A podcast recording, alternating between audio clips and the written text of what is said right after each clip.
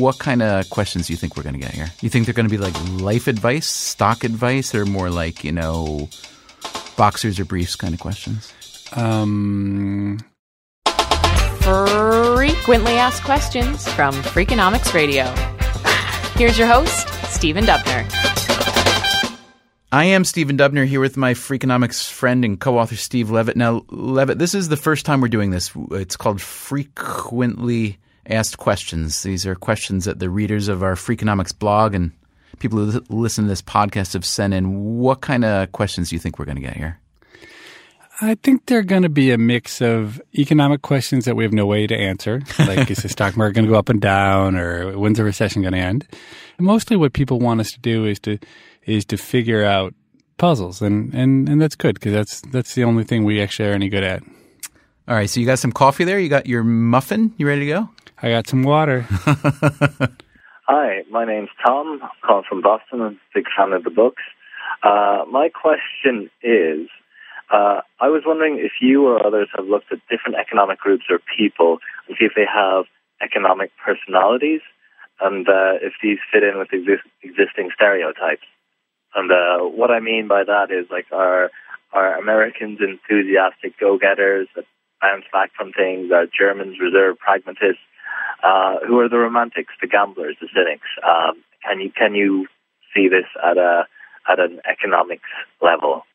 Um, that's my question. Keep up the great work, guys. Bye. So that's a that's a pretty neat question. You have any answers to it?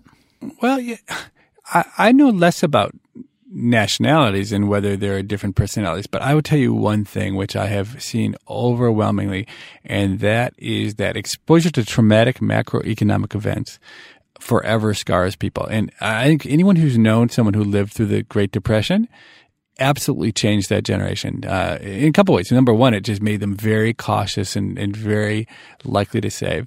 It also is is ironically what the Great Depression was an incredible instigator to the field of economics, not just because of the trauma and the need to study it, but it turned out that some of the most brilliant people in the world having lived through the Great Depression, decided that that's what they should devote their life to studying economics. So that the cohort that, that was a child in the Great Depression turned out to be this unbelievable cohort of economists, far greater than any cohort since. I think I think there's been a real decline in the quality of the kind of people going to economics, precisely because there hasn't been the sort of traumatic economic event that leads the greatest people to, to go do it. Now, one other thing that uh, might be worth saying the question asked about economic identities, but I, am always hesitant to attribute differences, say across countries, to, to the people who inhabit those countries as opposed to the incentives and the institutions. That's that's that a good exist. point. Yeah. yeah. So, so, for instance, you think about a place like like uh, Spain, which is you know, Italy, which is very high unemployment, and you might say, well, that's because people are lazy, or you might say it's because they're incredibly high replacement rates, so that if you go become unemployed, you're you're paid almost as much as if you work, or you know they have rules in place so that if it's impossible to fire people, then it turns out that employers don't want to hire a lot of people either because they know that the costs of hiring become much much higher. So, you know, I, I think if you if you take uh, you know you take some Germans and you bring them to the U.S. and you let a couple generations pass, their kids look a whole lot like Americans that have been here forever. So I, I think there's probably less that's different about people and more that's different about places. Here's a question from a reader named QZ.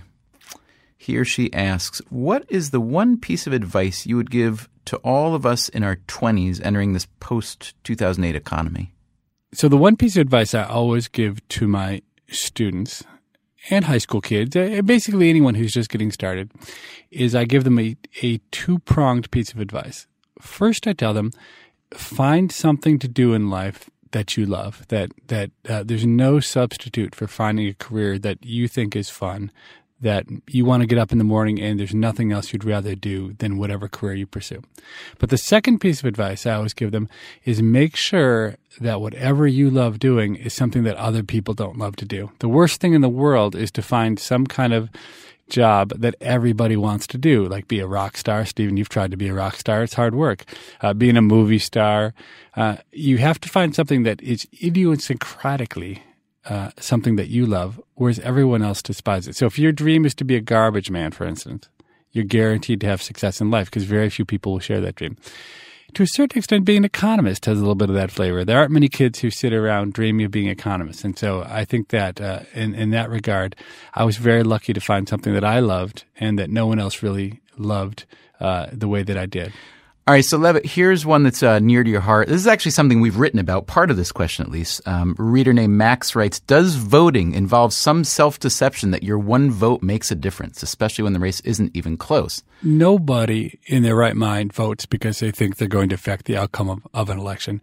Uh, if you look over the last hundred years of, say, elections for the U.S. House of Representatives, I think there's been maybe one election that was decided by votes. And, and in the modern era, uh, elections that are close are always decided by the courts. There's always litigation. Look at what happened with um, with Bush against Gore. So that there's really in no meaningful way can you say that your vote will ever decide an election. That the reasons for voting have to be something very different. It's fun. Your wife will love you more if you go do it. Uh, it makes you, you know, feel like a proud American. But but never should anyone delude themselves into thinking that the vote they cast will ever decide an election. Now, here's part two of the voting question. Do you ever feel like voting is not worth the hassle and that the time, this is the part that particularly interests me, that the time spent researching the issues to make an informed decision could be better spent on just about anything else that benefits you or your community? Because I, I think that honestly about like why people consume a lot of media. Well, maybe you seem smarter around your friends if you can talk about the issues in the newspaper. Um, uh, again, it's it's not like any of us, most of us, can have any effect on what goes on in in the world around us. Uh, but being knowledgeable, we can teach our our kids things. Um, you know, but not everyone, I think, reads hard and, and learns a lot about the issues because the, the studies that have looked at, say, the order they put the names on the ballot, uh, show that if your name is on the ballot first, you get a lot more votes than second, which suggests that it's not all uh, careful uh, appraisal of the of of the um, of the issues. Uh, and I also quiz my students. I ask my students, my college students, who their representative is in the U.S. House of Representatives. And basically nobody knows. Uh, nobody knows who their their representative is. I, I actually don't even know who my representative is in the House of Representatives for sure. Uh, the last thing I know is for sure is that when I lived in, in Cambridge and in, in Somerville in Massachusetts for a long time, and the thing that struck me, I did actually vote a few times when I was there, although I'm not a big voter. And um, the thing that struck me was that there were always about 14 Kennedys on the ballot. And one time I actually went to the trouble to figure out how many of them were actually part of the Kennedy family. And as far as I know, only two out of the 12 or the 14 were actually Kennedys. It's just that everyone who's got the name Kennedy in Massachusetts think that they can run for election because it, who knows? You know, they might be a Kennedy. We might as well vote for them. They're a Kennedy. Now, did any of these Kennedys change their name to Kennedy or did you not find that out? Oh, great question. Uh, certainly that would be the logical next step. Just about anything you would do with your time would be more productive than voting. I mean, certainly you could actually change something. You could say pick up pick up trash along the street, or you could volunteer in anything. I, I think when when when the alternative is voting, and voting has, in my view, essentially zero value to the community, more or less anything you do that isn't destructive would be a good alternative. So we should have National Don't Get Out the Vote Day if, Le- if Levitt were running the world. Don't spend any time voting and take your time that you're you're spending thinking about voting and all the media bandwidth that's consumed with shouting about voting and just actually do something more productive. Well, I think that's going too far because it's not that we don't want anyone to vote because we need somebody to vote because you know we like we like democracy we, we like uh, elections. It's just that we don't need everybody to vote. That that uh, look, when they do the, the Gallup poll to try and figure out who's going to win the election, they only have to ask about a thousand people to have a pretty good idea who's going to win the election. So if we had just, you know, a few thousand carefully chosen people voting, we could get a lot of the same benefit we get from having uh, 50 or 100 million people voting. Um, and the rest of the people could pick up trash and it would, and that would probably make our country a better place. So people are always complaining about the low voter turnout rate in this country, somewhere around 50, 55%, let's say for a presidential election. Do you think that's low? Well, it depends how you look at it it. Uh, economists would predict that almost nobody would vote. So in that regard, 50% is quite high. On the other hand, compared to some other countries, especially the countries where they more or less mandate that you vote, uh, it, it's, it's pretty low. But I think ultimately it comes down to, um, if you're worried about the people who do show up, and you might say, well, geez, the people who show up are the ones who have the lowest value on their time and the ones who don't understand that voting can have no benefit. So maybe they're not the smartest ones who are uh, going on voting. Then you might worry about low voter turnout because you didn't like the composition of who votes. But other than that, uh, I think that uh, that one of the joys of a democracy is that people get to make their own choices, and uh, one of the choices they get to make is whether or not they think it's worth voting.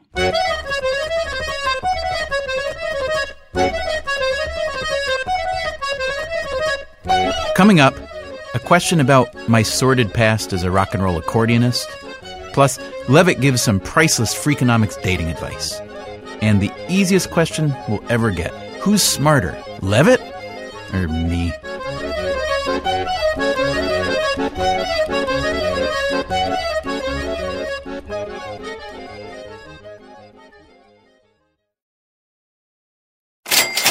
From American Public Media and WNYC, this is Freakonomics Radio. So uh, Jenny Dilworth writes, I just want to know if Stephen still plays the accordion. Stephen, you ever play the accordion? Uh, I used to play a lot of accordion in my little rock band, but uh, the short answer is no. I don't really play that much music anymore, which is a great sadness. Um, because I was in this band and it was great fun and I kind of went cold turkey. I still do have the accordion though. I'm pretty sure it is the only accordion in the world uh, that is fitted with heavy duty automobile safety belts as the straps to actually hold it on because one of the other guys in my band, uh, Jeffrey Foster, Jeffrey's dad had a, a, store in Winston-Salem, North Carolina that was a hunting, fishing, auto muffler, and reupholstery store.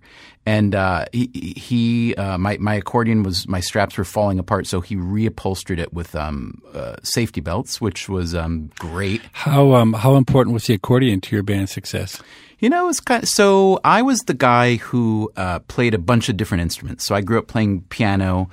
And then in college, I saw these guys would sit around at, at parties playing uh, acoustic guitar really badly, and I couldn't play guitar. And they were these guys would be surrounded by girls. I thought, my God, if you can play guitar that badly and be surrounded by girls, I should learn to play guitar because I'm already a musician. So I did. So then I played some guitar, and then I played some accordion and some uh, like lap steel. So we were kind of like I liked all those sounds that the Rolling Stones had on Exile on Main Street and that the band and Bob Dylan had. So like very noisy guitars mixed with um, with uh, jacked up acoustic instruments, and so the accordion is a good acoustic instrument to jack up because it's an awesome instrument. Did you find the accordion had the magical effect on women that the acoustic guitar had? It had exactly the opposite effect on women that the that the acoustic guitar had. What about older the older polka set? I think you probably could have made some headway there. Well, it's interesting. I tell you, the accordion makes you look kind of brawny, or, or at least you know, like you have shoulders, which I don't really have many shoulders. I mean, I have two shoulders, but they're narrow. But you look like you're really you look like a linebacker when you're wearing an accordion. So I, my advice to young people out there would be to uh, take up an unusual musical instrument because you know if you can if you can get in with the bassoon or the accordion or the French horn even you know you, are going to just really dominate your space is my feeling. All right, so Levitt, a, a reader named Nick writes. This is a question I, I think you're going to love. Um, he writes, "I'm a young gay man. I'm no supermodel, but I'm attractive enough." Um, he did not send a picture. I have a great future career ahead of me. I'm currently in a top law school on scholarship and I want to pursue a job in public service or nonprofit management. My friends think I'm funny, kind, and interesting, if perhaps not as humble as he might be. So, why can't I get a date? So I, I, have no idea why Nick cannot get a date, but I will, I will tell you this. As I look back on my life, one of the greatest regrets I have is that I spent my youth thinking that I could get a date when I when I never could get a date.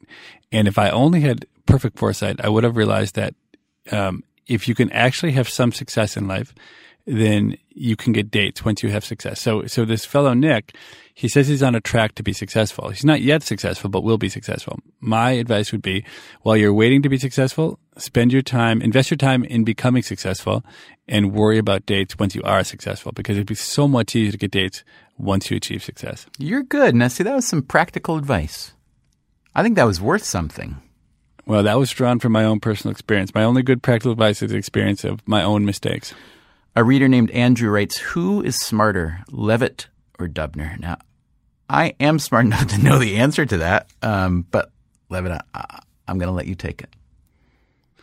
Well, I think smart has many dimensions, and, and W, you are. Uh, so if we had an IQ test, I don't know. Oh, you would I- I dust, might- I you might would nip you a dust little me bit in an on- IQ test. IQ maybe. I mean, people don't know this, but when I met Dubner, he knew nothing about economics, but he really started to, to, to think about economics a lot, work on it. And and I, I would say you're you're now an honorary economist. I mean, we get together with economists. You say smart things. People treat you like you're like you're a, a, a real member of the club. So uh, I don't know. I I, I think. Uh, I, look, I don't mean to downgrade my. I am of above average intelligence. I'm going to say that, but you're you're fairly legitimately smart.